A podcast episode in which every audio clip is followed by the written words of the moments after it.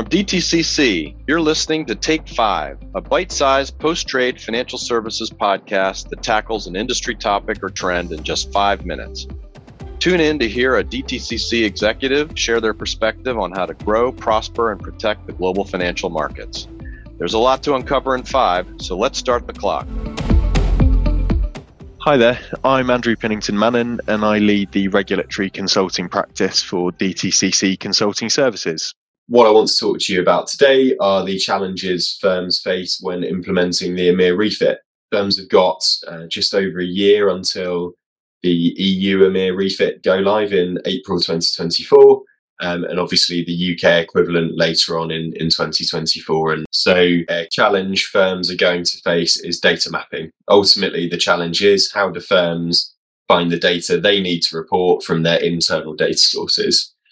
Often, firms will have to synthesize or harmonize that data internally from multiple upstream internal systems. It's not uncommon for there to be more than 10 systems involved in that process, which is obviously very complex. Then there's the added challenge that many firms have no real data lineage, um, i.e., they don't have transparent documentation showing what they've currently implemented and where to get the data from. So that's a problem that firms will, will continue to need to address and, and overcome as part of EMIR refit. A significant new challenge that firms are going to face is, is back reporting and the changing expectations of regulators when it comes to correcting errors so the expectation from regulators is now that firms correct each event that has been reported incorrectly rather than merely updating the latest state of the position to, to what it should be. And that's going to exponentially increase the number of corrections firms need to submit. And from painful personal experience, I know that firms are going to struggle with this enormously.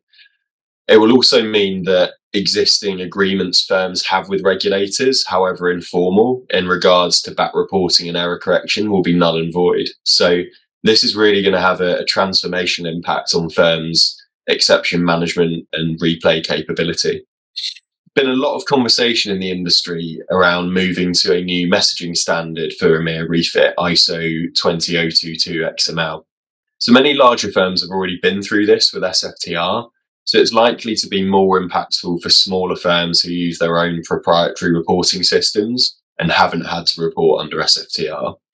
What's more impactful, in my view, is the fact that trade repositories have to produce responses and their end of day reports in that format too, something which is likely to impact existing processes at a number of firms, things like reconciliations and, and other end of day or post submission processes.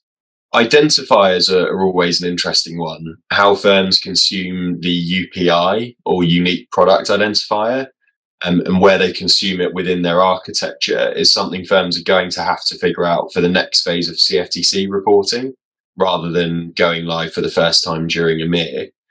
There is a lot of noise about UTIs, the unique transaction identifier, mainly driven by vendors interested in selling products, to be honest.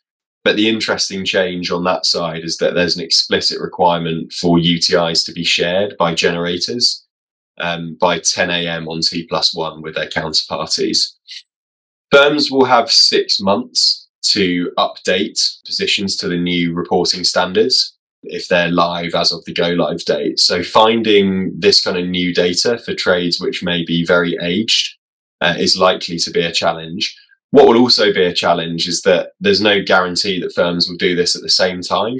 Firms have got six months to update it. So for six months, the inter TR reconciliation or the, the kind of counterparty reconciliation between firms is likely to be very messy and, and require a lot of oversight.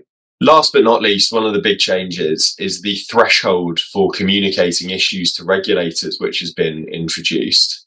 So that's not left down to each firm's risk appetite any longer. There are clearly defined thresholds above which firms should be reporting issues to their national competent authority if they have any reporting issues.